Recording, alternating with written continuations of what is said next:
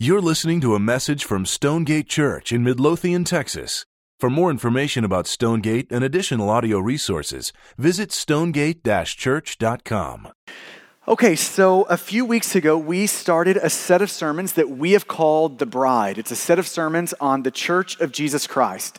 And when we started that set of sermons, we began by trying to define what a local church is. So I want to put that definition back up on the screen for you to allow you to see this this morning. What is a local church?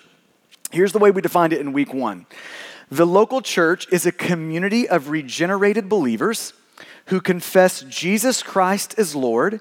In obedience to Scripture, they organize under qualified leadership.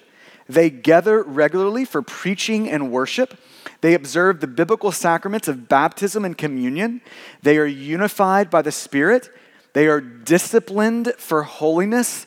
And they scatter to fulfill the great commandment and the great commission as missionaries to the world for God's glory and their joy. Now, that definition uh, gives eight marks of a local church. Like, if you don't have all of those marks, in some ways you are less than a healthy local church. So it's, it's establishing the baseline of a healthy local church. What is a healthy local church?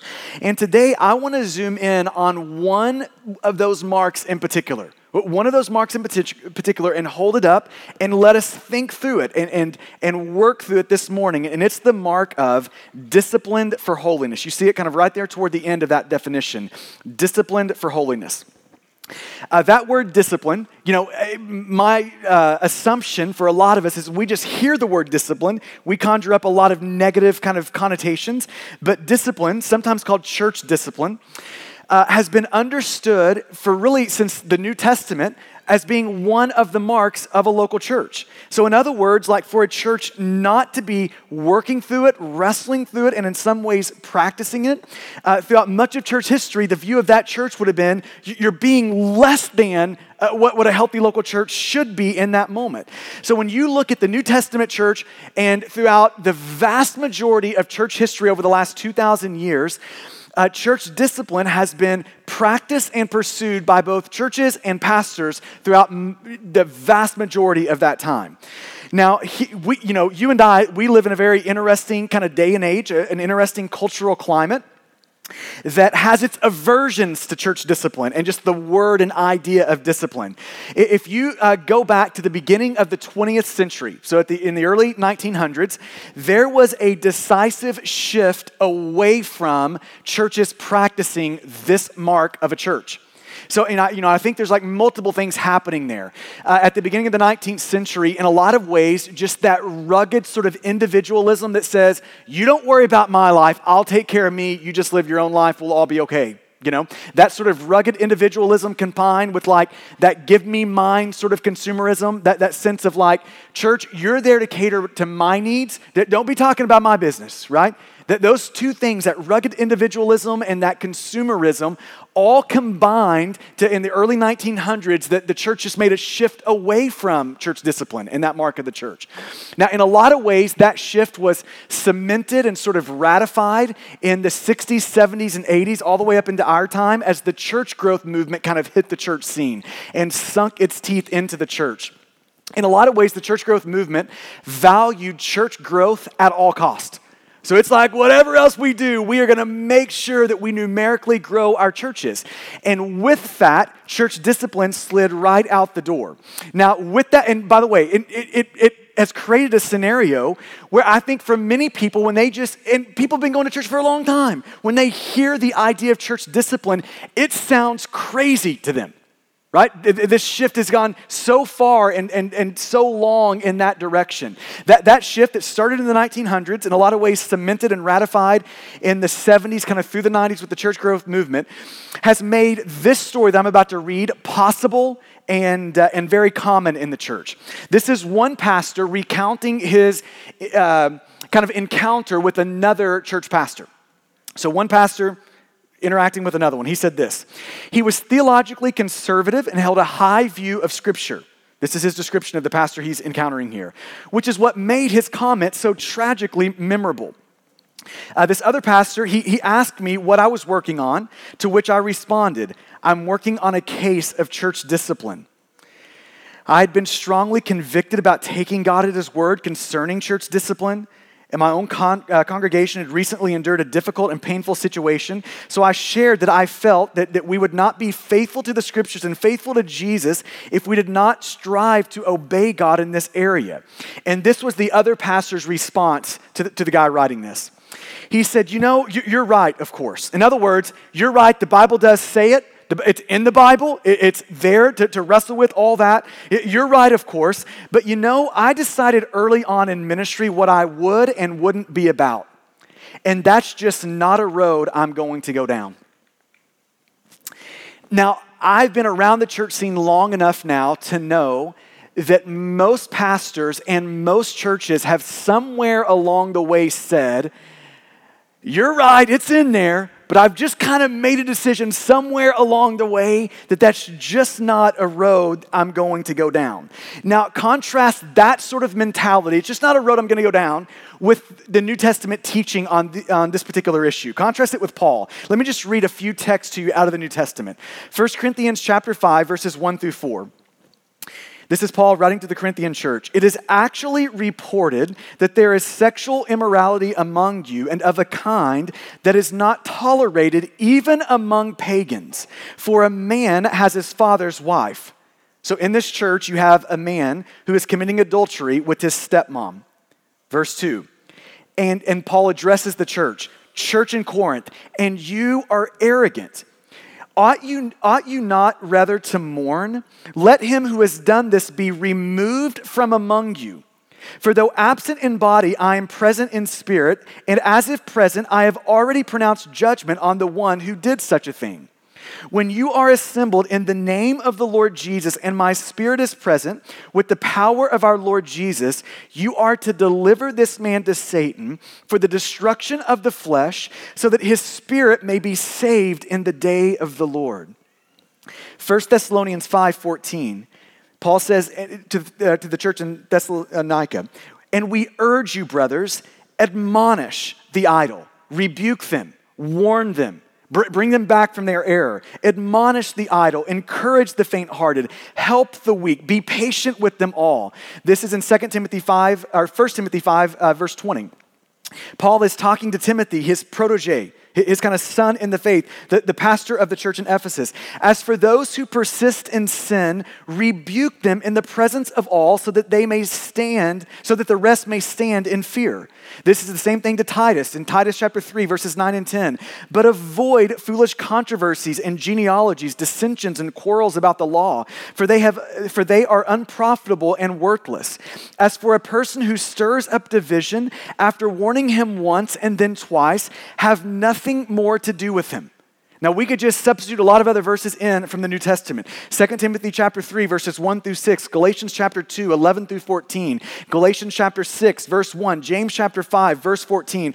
All of these other verses in the New Testament would just follow right along in that pattern. It's obvious when you read the, the writings of Paul that, that God, through Paul, is communicating to us if we want to be a faithful church, it's not a negotiable issue.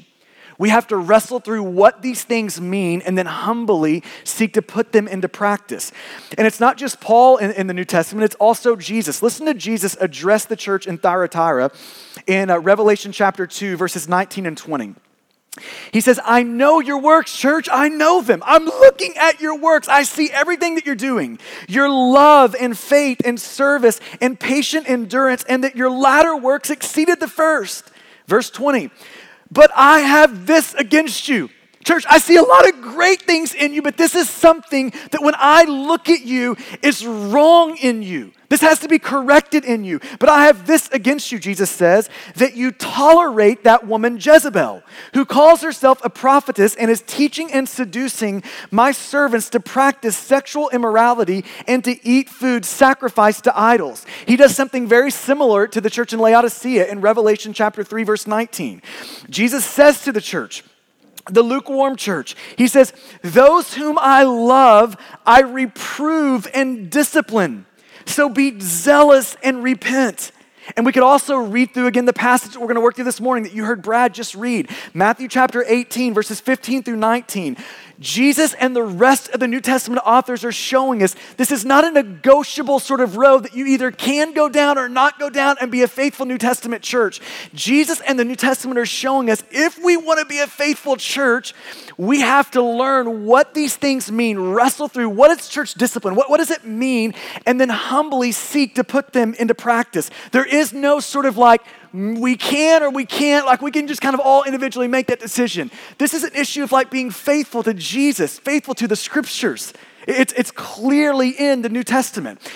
Now, with all that in, in mind, I want to offer one warning and one disclaimer before we jump in. Here is the, uh, or actually, it's one encouragement and one disclaimer. Here's the encouragement.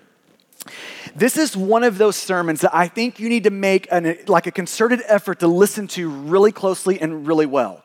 And here's the reason church discipline is much like suffering. You need to develop your theology of it before you need it. And in the same way, this is one of those issues that you need to get straight in your mind biblically and like where the X's and O's are of these things before you or someone you love is in the place of needing this thing. So that's the encouragement. Here's the disclaimer there are many sermons that when I start, I know that I'm opening up a can of worms, and in 40 minutes, it is impossible to put all those worms back in there. This is one of those sermons. So you're going to have to be gracious with me and just praying for our church family that, that as we kind of work through this issue, that the questions you have, we would get you into safe places, home groups, those sort of things, so you could work these things out and figure those things out. But it's going to be impossible to put every worm back in the can in the next 30 or 40 minutes. So with that said, that disclaimer, I want to just kind of structure this with three questions. There's going to be a what question, a how question, and a why question. A what, a how, and a why. So we're going to start with the what. What is church discipline? What is church discipline? Let me put a definition on the screen for you to consider that I think will be helpful in bringing some clarity to that. Church discipline is God's ongoing, redeeming work through his living word and people as they fight the good fight of faith together to exalt Christ and protect the, uh, the purity of the bride. Read that one more time. Church discipline is God's ongoing, redeeming work through his living word and his people as they fight the good fight of faith together to exalt Christ and protect the purity of the bride. And let me just point out a couple of things about that definition. First of all, it is showing us that church discipline is not punitive.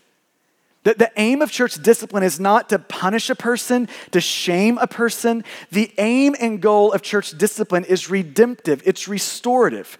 The, the goal is to see a person's relationship with God and other peoples r- reconciled and reconnected. The, the goal is to see a person's life with God reopen and renewed. That, that's the perfect, that, that's the, the purpose, that's the goal, that's the aim that we're after in church discipline. It's not punitive, it's restorative, it's redemptive in nature. Now, the second thing I want you to notice about that definition is the definition is written from God's perspective, not ours. It's written from God's, not ours. Because whenever we're going through discipline, it never feels as, as clean and as good as that, does it? So if you think about parenting, um, if you're a parent in the room, uh, and, and, you have uh, disciplined your son or daughter. Think about the last time you disciplined your son or daughter. Um, I doubt that in the middle of you disciplining them, they looked up at you and said, Dad, I just want you to know I've never felt more loved than in this moment. When you just spanked me, I've never felt more like tender love from you than, than right now, right here.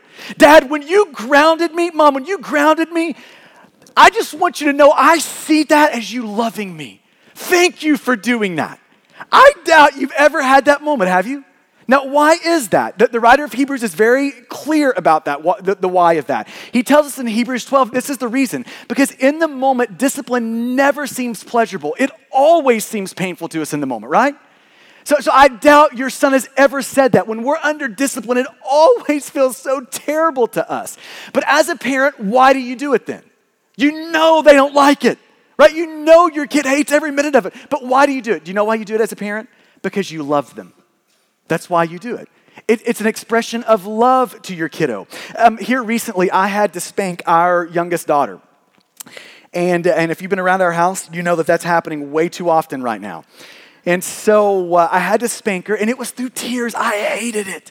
She was crying, I was crying. It was terrible. But, but why am I doing that? Because I know God is using that to form her. She's six years old, and those moments are forming her conscience. It's showing her, uh, it's giving her conscience a sense of this is right and this is wrong. This is sin and this is obedience. It's also associating hardship with that disobedience. It, it's connecting that in her conscience. Hardship comes with disobedience, and favor comes with obedience. It's showing her and me in the moment how badly we both need Jesus, right?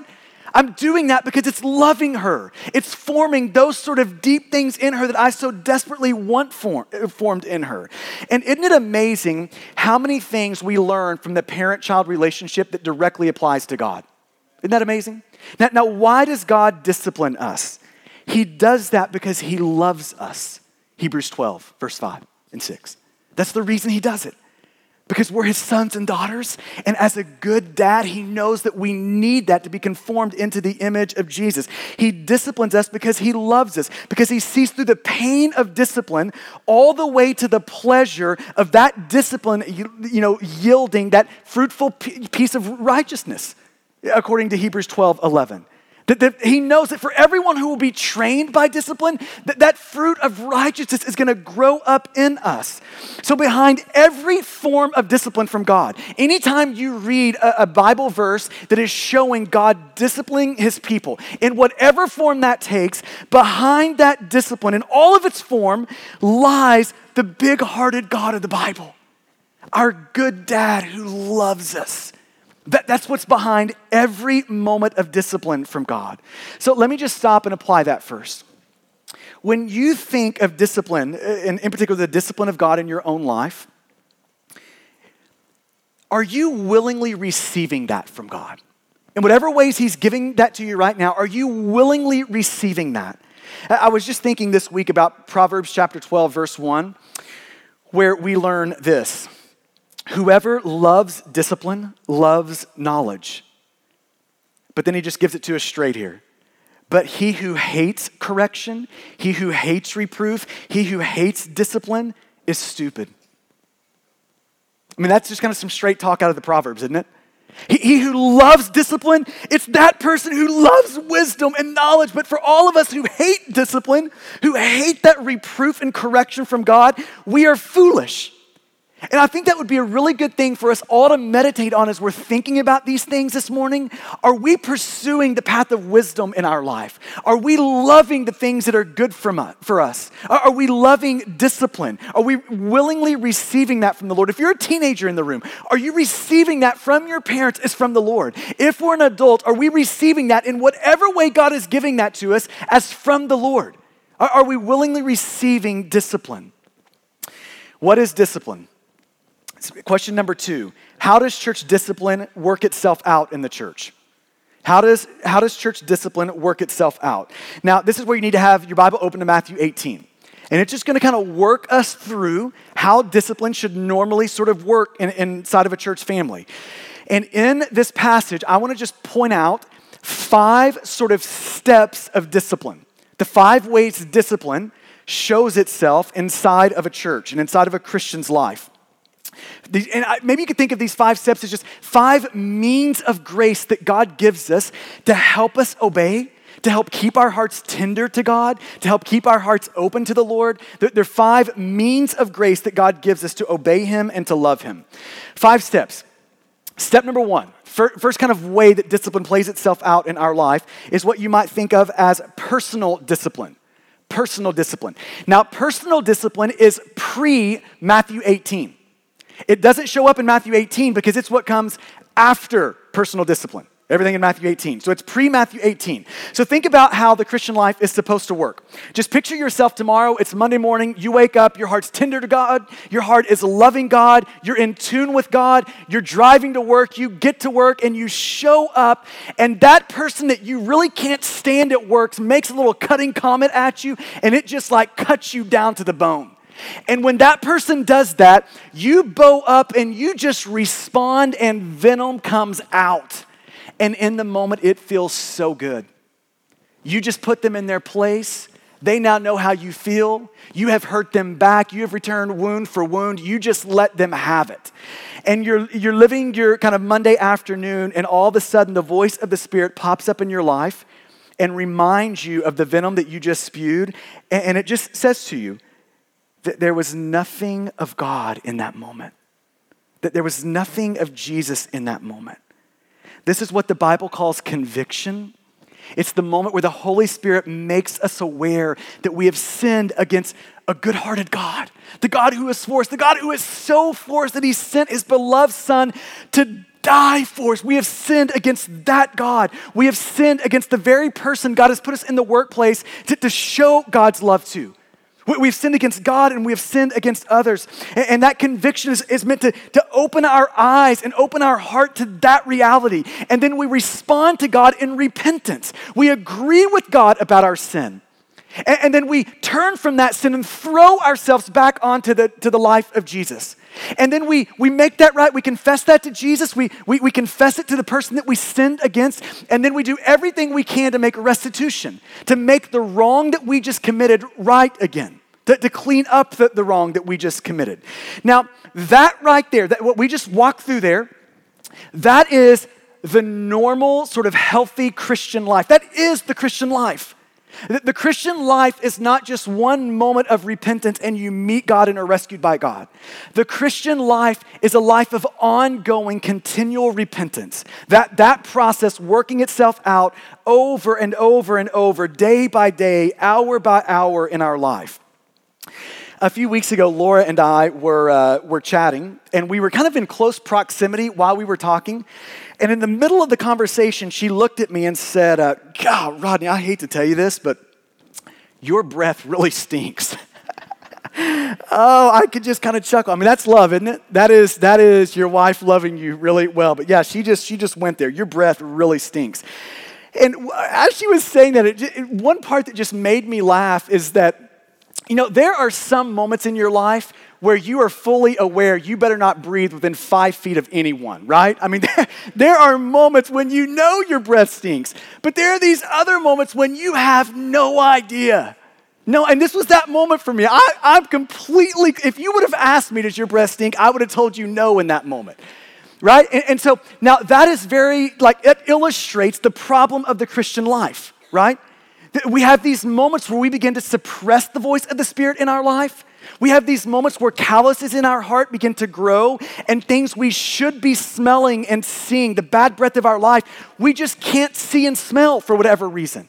We, have developed this habit of stiff arming God long enough that, that we're almost immune to conviction over this particular area that God wants to correct in our life. So, what happens then in our life? What, what happens when, we, when the normal sort of healthy Christian life of ongoing repentance is refused and, and we take that sort of personal discipline that the Spirit is always doing in us and we crush that in our life? We run right past it in our life. What, what is a person to do then? What's a follower of Jesus to do again? To, you know, to do then? What sort of grace does God give us to help us after that? Answer: God graces us with church discipline. With church discipline. When we refuse to submit to the Lord, to hear the voice of the Spirit in our life and respond appropriately, God gives us church discipline. And you see church discipline play itself out in Matthew 18, starting in verse 15. The whole passage is under the category of church discipline. This whole passage starting in Matthew 15. And here's how it starts. So think of this. We've refused personal discipline at this point. So then what? If your brother sins against you, go and tell him his fault between you and him alone. If he listens to you, you have gained your brother. This is where church discipline begins. So if you look at the line here, you've got personal discipline. Church discipline begins at the moment of private discipline. It, it, begins in Matthew chapter 18, verse 15. That's the line where church discipline is now begun, at the line of private discipline. Uh, now, let me, make, uh, let me make one just clarifying remark here. A church's culture is built upon and grounded not upon confrontation. If a church's culture is built upon confrontation, that is a really toxic place to be. So, so a church family is not built upon, the culture of a church is not built upon confrontation. It's built upon 1 Peter chapter 4, verse 8. Love covers a multitude of sins. A culture of a church is built on love covering sin, not confronting sins. So, most of, of your life in our church family, you're going to be hurt by people. You're even going to be sinned against by people. And the response that should be brewing up in you is I am going to be quick to overlook that offense. I'm going to be quick to, to not confront them, but to cover that particular hurt, that particular sin um, with love and with grace. First, maybe you can think of it this way First Peter uh, chapter 4, verse 8 should be the default setting of every one of our hearts. I'm hurt, I'm sinned against, but here's my default setting. I'm going to cover that sin with a ton of grace. Love is going to move me to do that for that person. It's Proverbs 19:11. Good sense makes one slow to anger, and it's his glory to overlook an offense. A church culture is built on that that it's, it's our glory to overlook the sins and the hurts that other people um, you know, wound us with. That's the culture that it's built on. But on the other hand, other sins have an outward nature to them, are more serious and detrimental in their nature. That the person committing the sin may be unaware of their bad breath, that their life actually stinks that bad and the consequences of their sins to themselves and others. And there's been no evidence of any sort of like awareness or repentance of that particular area. And in some of those moments, love is going to not cover that sin, but it's going to move us toward that person in confrontation. So that the default setting is covering, but there are some sins outward, serious in nature, that those sort of things that are going to move us to loving confrontation. Now, the Bible talks a lot about how that should happen. The, the Bible puts guardrails around our confrontations. So things like this. This passage makes it very clear. We don't gossip about the person with 17 other people. We go straight to that person and we talk to them about it. Um, Galatians chapter 6, verse 1 says we're to move uh, toward them with humility, knowing that we don't see everything clearly. We may be wrong in our assessment. We, we, it also clarifies that we're to move uh, toward them with gentleness, not, not a harshness. Uh, Ephesians chapter 4 tells us that we're to speak the truth in love. So our confrontation should be motivated out of love. If at any time we're confronting someone and, and our main aim is an effort to hurt them back if that's our aim, then we should not confront because it's not being, out, it's not being done out of love. We, we should hold off on that confrontation. So the Bible tells us we don't gossip about it. We, we, we move toward them with humility, with gentleness, with, with a heart of love. And, and we come to them and say, Man, I love you, I care for you. And I saw this, I noticed this. It seems to be out of step with Jesus. And I'm wondering if you see that, what you think about that, what you see when I say that. See, there's humility there. There's a heart of love there. There's a gentleness in that. And if your brother listens, you've won him back. You've won him back. You've taken him off the road that's going to lead to destruction, and now he's back on this road that's going to lead him straight back to Jesus. But what if that fails? What if, what if private discipline doesn't work? What, what if they overrun personal discipline in their life and they overrun private discipline in our life? What do we do then? Verse 16 shows us.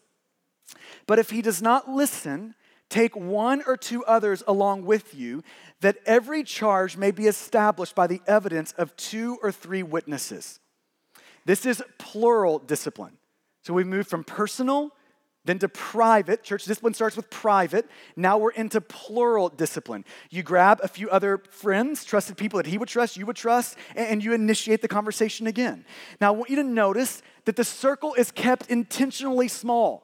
I mean, Jesus is making a point to show us that, that it's kept intentionally small. Now, I think part of that is Jesus is showing us the goal is not to shame a person, that the goal is restorative, it's redemptive, it's the renewal of the person.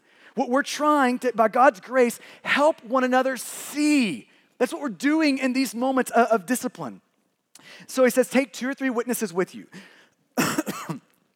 now, the two or three witnesses can serve one of two purposes. Th- those two or three witnesses might be there to help you see something that you don't see. So they may hear the story, hear it laid out between you and, and this person, and they may look at you and say, Man, it's like you're carrying like a, like a bad breath detector with you. You're so sensitive to, to, to things. You're gonna have to grow some, some thicker skin and allow grace to cover more things in your life. That, that may very well be what those two or three voices are there to say. Those two or three voices could also be there to confirm what you originally saw. They may hear the story played out, um, listen to, to you talk about it, that person talk about it, and, and confirm that this is a clear, outward, and serious sin.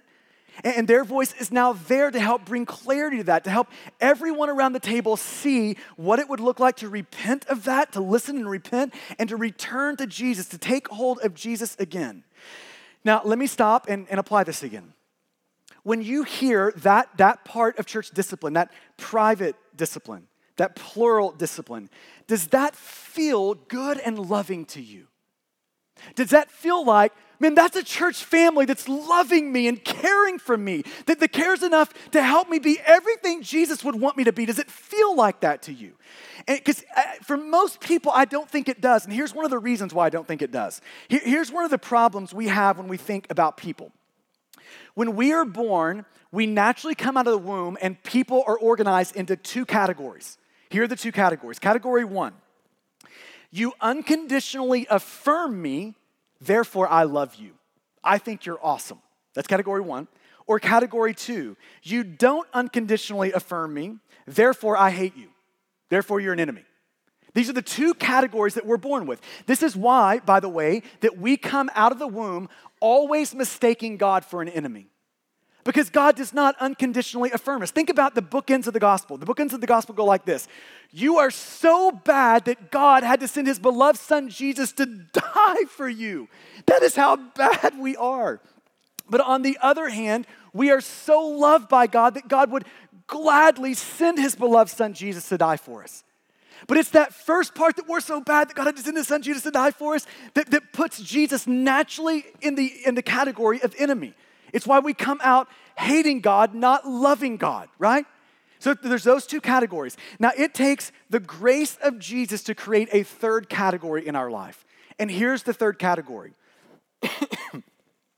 Affirm me when you see Jesus in me, when you see things that are evidence of Jesus' grace in me, affirm me. Yes, please, by all means, help. I need all the help I can get to, to follow Jesus well. So affirm me, but please don't unconditionally affirm me. Help me see where I'm dishonoring Jesus, where I'm overrunning the, the, the work of the Spirit in my life. Help me there. Th- that category is a work of grace in us to see that. And when we see that, that people that would love us enough to confront us, love us enough to help us see and smell our own bad breath, they become a precious gift from God to us. I just think about my own life, and uh, here recently, Kevin Hill, one of our elders, he, uh, he said, Rodney, I, uh, I feel like when, when we're debating something or we're in the middle of working through something, that before I've even finished, you've already formed your argument and you're already ready to use it. I mean, it's as if you stop listening to me halfway through it. And I just, I'm so thankful for that. I mean, what, when I think about my life, where would I be apart from people loving me enough to say things like that to me? Uh, probably seven or eight months ago, David Hanson, another one of our elders, called me and said, uh, Man, I see a pattern and I want you to investigate it. I'm not saying that it's necessarily true and the play out of what I'm seeing is, is, is necessarily your thing, but I think it's worth you investigating and worth you doing some hard work on, on trying to figure out if it is. I just, I received that as a moment of like, God, thank you for loving me enough to put people around me who will say that to me who will help me see things that I don't see. When I think my breath is awesome and they know it stinks, who will say that to me? Where would I be? Where would you be apart from people who would do that for you? Now, let me make one more point here. This is a really important distinction. It's helpful to think about church discipline in two different ways.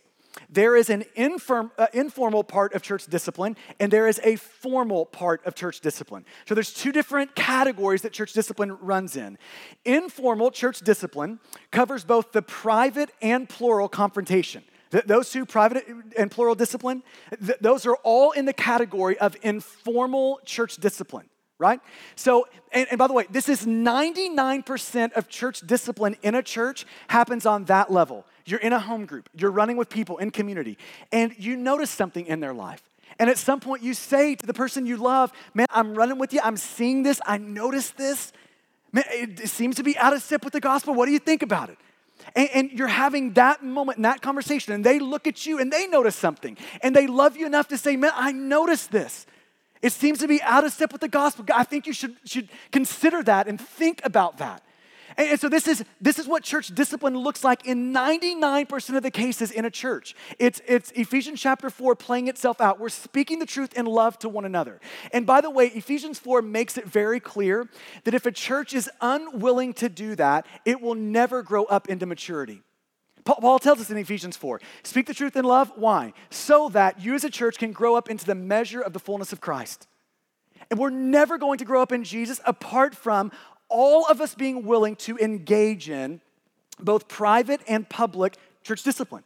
So, so the default is we're going to cover sins left and right, cover hurts left and right. But there's some moments where it's serious enough, outward enough. There's been a long term sort of a, a view of, of a lack of repentance. And in those moments, we move toward that person in love by confronting. If we're unwilling to do that, we are going to rip the heart out of just the means of grace that is church discipline. So, as a church family, we've all got to be okay with that. We've all got to see and receive that as a grace from Jesus for us. But what if that fails? What if both personal discipline fails, the private discipline fails, and now the public discipline, or the, uh, the, the uh, plural discipline has failed? What then? Verse 17 shows us. If he refuses to listen to them, tell it to the church. Now, we have just gone to a different level in that moment. So maybe you could think of like, you know, both the private and the uh, plural as informal. Once you get to tell it to the church, we've now got a line drawn, and now we are into the formal side of church discipline. And this is public discipline. Tell it to the church, public discipline. We've now crossed over into formal discipline. At this, at this point, it's risen through all of the disciplines so far personal, private, plural. Now, the under shepherds, the elders of a church, are brought in, and the church is brought in, all so that they could join the chorus of people pleading and begging that person to turn from the road that is going to lead to their, their destruction and to turn back to Jesus and to take hold of Jesus. This is what Jesus is getting at. Now, look at that word church in verse 17. There's been a lot of ink spilled on that particular word. What, what does the word church mean? Some think that means that everyone in the church has to know about every moment of discipline. So that would be where some fall. Um, whether or not they know the person or not, it's, it's everyone in the church knows about it. Others take that to mean that the elders and the pastors of the church work with the people that, that know this person. So, in our context, that would be like a home group leader and the home group. That they're working with the people in that home group that know this person, and together they are now the church that is around this person, pleading with that person to let go of their sin and to take hold of Jesus. Generally speaking, I would say that if your church is smaller, if you're in a smaller church context, probably an all church should know sort of a thing is the way it should play out. The larger the church becomes, more of the, the people that know that particular person, that, that is forming this sort of church around them. And again, in our context, that would most of the time be a home group leader in the home group that they're in. Now, let me point this out again. It is gradual escalation. Single, now we've got a plural, a couple of people. Now it's to the church. And when it widens out to the church, it's not to shame them. It's just widening the circle of people pleading and begging them to get off the road that is going to ruin them. Now comes the question again what happens if they refuse the grace of personal, the grace of private, the grace of plural, and now even the grace of public discipline? What, what happens at that point? Jesus tells us in verse 17. If he refuses to listen to them, tell it to the church. And if he refuses to listen even to the church, let him be to you as a Gentile and a tax collector. So, this is the final, most painful step of discipline. Jesus is saying you are to consider this person now outside of Jesus, outside of me. The, in other places, the Bible refers to this moment as removing them from among you. That's 1 Corinthians 5. Cleansing out the old leaven, 1 Corinthians 5 7. Purging the person from among you, 1 Corinthians 5. Right? Not tolerating the sin is Revelation chapter 2. So, so, what does that look like? It looks like this through tears and just a pleading, grieving heart. The church is to take that last, so painful step of church discipline where the church makes it clear that they can no longer affirm that the person is a follower of Jesus. And therefore, they can no longer consider them a member of their church. They can no longer say that you can take communion because they don't think the person is a Christian anymore. Now, in almost all cases, that person would still be welcome to come, just like any person that's investigating Jesus to our worship services on Sunday morning. But, but at the same time, the nature of the relationship has clearly changed. It's no longer what it once was, it's different now. So maybe you could think about church membership and church discipline as two sides of the same coin. So think about those two things together church membership and church discipline. Church membership is a moment where the elders or pastors of a church, along with the church, is looking at a person and saying, we agree that you are rescued by God. We've heard your story. We've heard evidences of grace in your life, and we agree that you're a follower of Jesus. We are in on that. So, in some ways, church membership is meant to be by God an assurance of your salvation. It's to say, yes, we believe that you're a follower of Jesus. Church discipline, on the other hand, is when the pastors of a church and the people of a church are looking at a, at a person who is refusing to turn from their sin refusing to come back to Jesus, who is willfully walking away from God, and the people and the pastors are saying, We can no longer affirm that you're a follower of Jesus. We don't know that for certain. That's only between you and God, but there's no way we could affirm that any longer. So now we're having to draw a line in between us and you, in between our members and you, because we can no longer affirm that. And all of that is done in, in love. It's in an effort to awaken them from their slumber. I mean, that's the reason Jesus asked for this last painful step. Jesus is asking the church to take this grievous, last painful step to give that person a foretaste. It's the person that the church loves. And Jesus is saying, Church, I want you to give this person you love a foretaste of the judgment when they stand between me, you know, before me one day that you are fearful that they're going to receive. That, is the, the final painful moment of church discipline. Now, I want to be really, really clear on a couple of things here. So, so make sure you listen to the next few statements. I want to be clear in what takes us to this point as a church with people.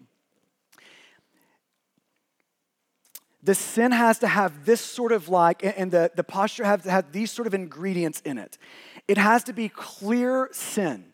In other words, it can't be like debatable.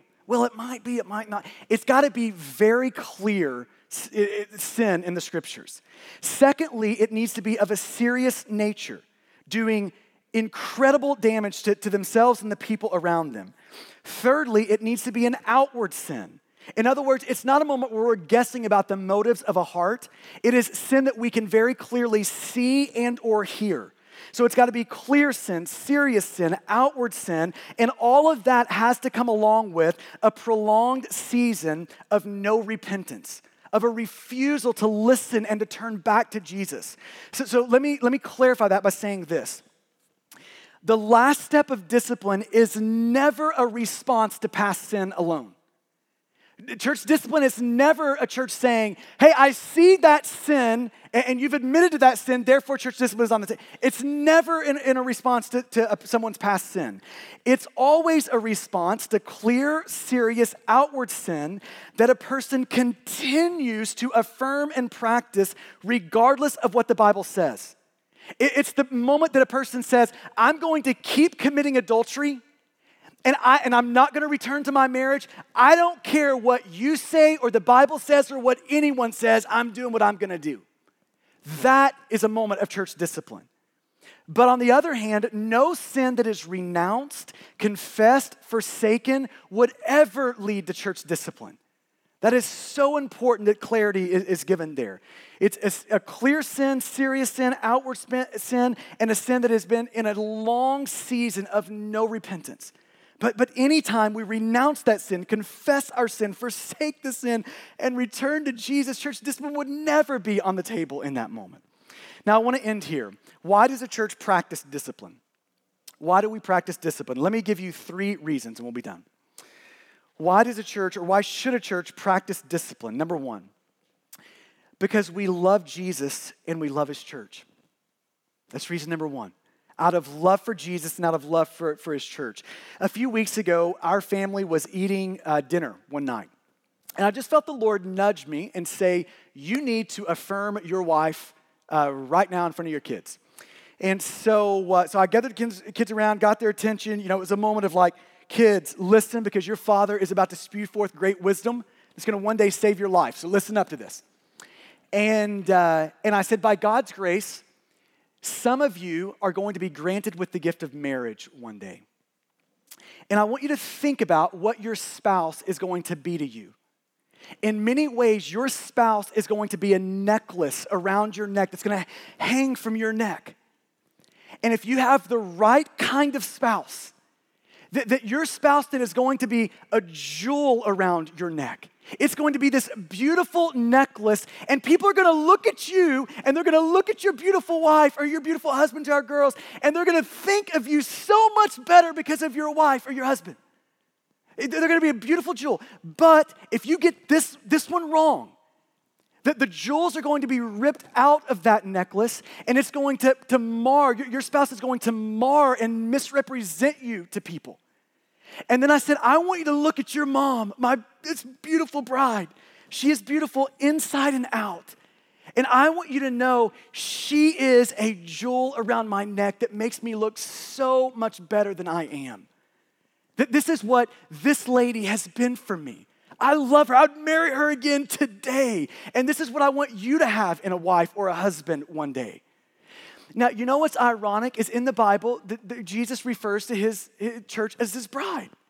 And in, a, in the very same way that imagery holds, that the church of Jesus Christ is meant to be a necklace around the, the neck of Jesus, adorned with, uh, uh, you know, adorned with all sorts of beautiful jewels, so that when people look at the church, they are seeing the beauty of Jesus in that church.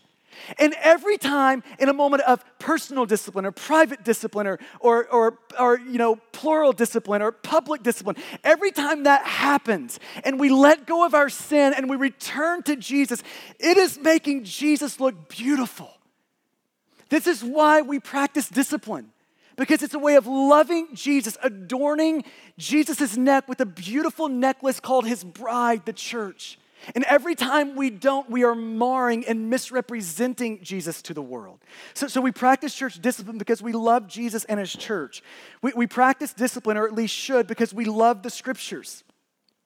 There's no way we can be faithful to the scriptures apart from the messy, painful, tear jerking, pleading work of church discipline. See, as a church, we have one of two options. One option is um, we'll wrestle through the messiness of church discipline and, and humbly practice it. Option number two, we'll make the tragic decision, just like the pastor we, we referred to at the beginning of the sermon. You know what? You're right. It's in the Bible. It's clear. We should do it. But you know, I've just kind of decided what I will and won't do, and I'm just not going down that road. If we want to be faithful to the scriptures, it forces us to go down that road. And let me end with this one. We practice church discipline because we love one another. There's only been one time this has ever happened to me uh, I sat down with the person that had just got to Stonegate. They just moved into the area. First time at Stonegate, we grabbed coffee the first week that they came. And before they even asked for my name over coffee, he looked at me and said, I've got a question for you. Do you guys practice church discipline? And I said, Yeah, we try to do it humbly and, and well, we try. And he said, Great. I, I just wanted to make sure that you would love me well in the moments of, of those sort of hard, painful things if and when I need it. And that's always stuck with me because I think he's right in that. Church discipline, as messy and as hard as it is, is a way to love one another. I mean, this is how James puts it in James chapter 5, verses 19 through 20. My brothers, if one of you should wander from the truth and someone should bring him back, remember this whoever turns a sinner from the error of his way will save him from death and cover a multitude of sins. Every step of church discipline is motivated by love. It's motivated by that right there. We, we want to, to spare a person from their death. We, we want to bring a person back from the, from the way that right now they're erring, the path that's going to lead them to ruin and destruction. We want to bring them back to Jesus. We want to see Jesus win in their life. And, and church, I, I hope that, that if and when I would ever need that, that you would give that to me that you would, you would let me know my bad breath, that you would love me enough to do that for me. That, that if you see me headed down a path that's going to lead to my ruin, even eternal ruin, that you would love me enough to speak the truth in love, even when it's painful, even when it's not pleasurable, that you would love me enough to do that. This week, I was reminded of uh, the story of it's probably the pastor in my life that's been more influential than any other pastor. And when his son, one of his sons, was 19 years old, he had to excommunicate, to do church discipline, the final, last painful step on his own son. And I just remember reading that years ago, and it just, even reading it this week again, just put in me a, just a begging prayer to God of God, would you please spare me from that? I can't even imagine that. And I reread the, the interview where he talked about this, and I wanted to just give you the, the paragraph of what he said. He said, The night after the excommunication, I called him at 10 and I said, Abraham, you, knew what was coming. And Abraham said back, Yeah, Dad, that, that's what I expected you to do. That has integrity to it. I can respect you for doing it. And then from then on, the pastor, Dad, said, he, he watched his son walk away from the Lord, trying to make a name for himself in disco bars as a guitarist and singer, and just destroying himself. We, we were praying like crazy that he wouldn't get someone pregnant, wouldn't marry the wrong person, wouldn't just fill in the blank of all the terrible things that happen when we're hard hearted toward the Lord. Now, I want to push pause, and I want to give you the view of this from the 19 year old son's perspective. Here's what he said. When I was 19, I decided I'd be honest and stop pretending that I was a Christian. At first, I pretended that my reasoning was high minded and philosophical, but really, I just wanted to drink gallons of cheap sangria and sleep around. Four years of this, and I was strung out, stupefied, and generally pretty low, especially when I was sober or alone. My parents, who were as strong as believers that I've ever met, who were raised, who raised us kids as well as any parents that I've ever seen, they were brokenhearted and baffled by me. I'm sure they were wondering why the child they tried to raise right was such a ridiculous screw up now. But God was in control. One Tuesday morning before 8 o'clock, I went to the library to check my email. I had a message from a girl I'd met a few weeks before, and her email mentioned a verse in Romans.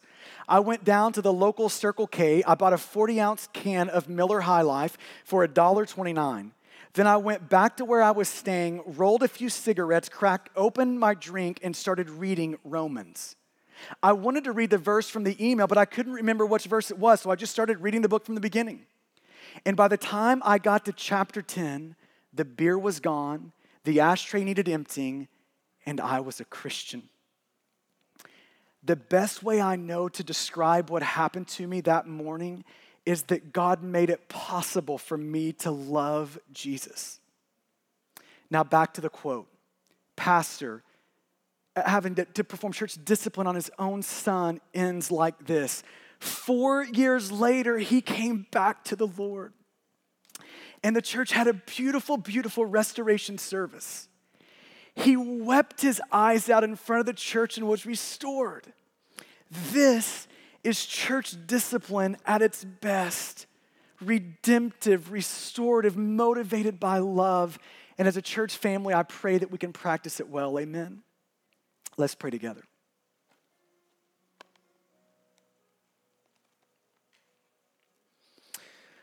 I want to give you a second to allow the Spirit to sink into you the things that would be most needed today and to wipe away the things that wouldn't be. And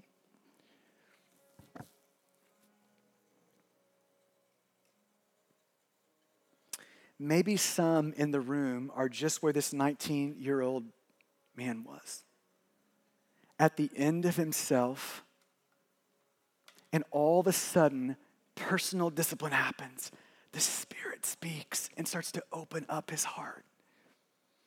And maybe that's you this morning. You know you are so far from God, but God is drawing and He's working and He's moving in you right now. And if that's you, the, the Bible says, here's our response. We turn from our sin. We throw our life upon Jesus. We hold up our life to God and say, I'm trusting Jesus, rescue me. And in that moment, the Bible says that God does. He brings us into his family, he calls us his own. This could be such a wonderful morning for you if you'll respond with faith and repentance. For the rest of us in the room, what, where are new steps of obedience that the Lord would be poking and prodding and making us aware of? What, where is the Spirit speaking? Oh God, would you show us this morning? God, we need you. We need you. So, so, God, would you now come into this room in a very personal and tangible way and speak? Give us eyes to see, ears that can hear. God, would you do that? Would you give us open hearts, ready and willing to respond right now? It's in your good name we ask that. Amen. Thank you for listening to this message from Stonegate Church, located in Midlothian, Texas. For service times, additional audio and study resources, as well as information about our church, please visit us at stonegate-church.com.